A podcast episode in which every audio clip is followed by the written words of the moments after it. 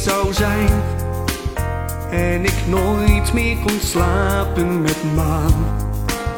Heb je enig idee wat het met me zou doen als mijn roem straks niet meer kan bestaan?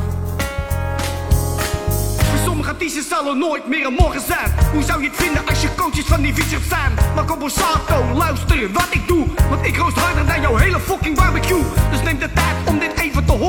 Je pedo Italiaan, je bent je status verloren. Iedereen heeft jou volledig afgeschreven. En jij kan sowieso nooit meer zo'n voicefeestje geven. Wat zou je doen als je als zanger bij de voice zat? Zou je buigen voor een man die daar de macht had? Hey yo, jij bepaalt wat wel of niet kan. Spreek je uit en laat te horen bij Tim Hofman. Ali, jij speelt hier met vuur. Word jij ooit van je schaamte bevrijd? Kijk je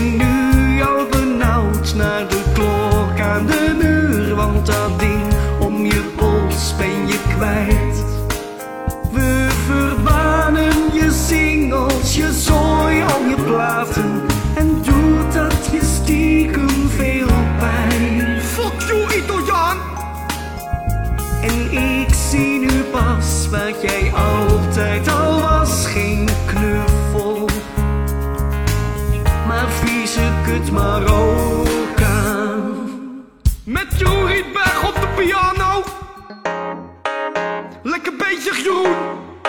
Wat moet je doen als er nooit meer de voice meer zou zijn?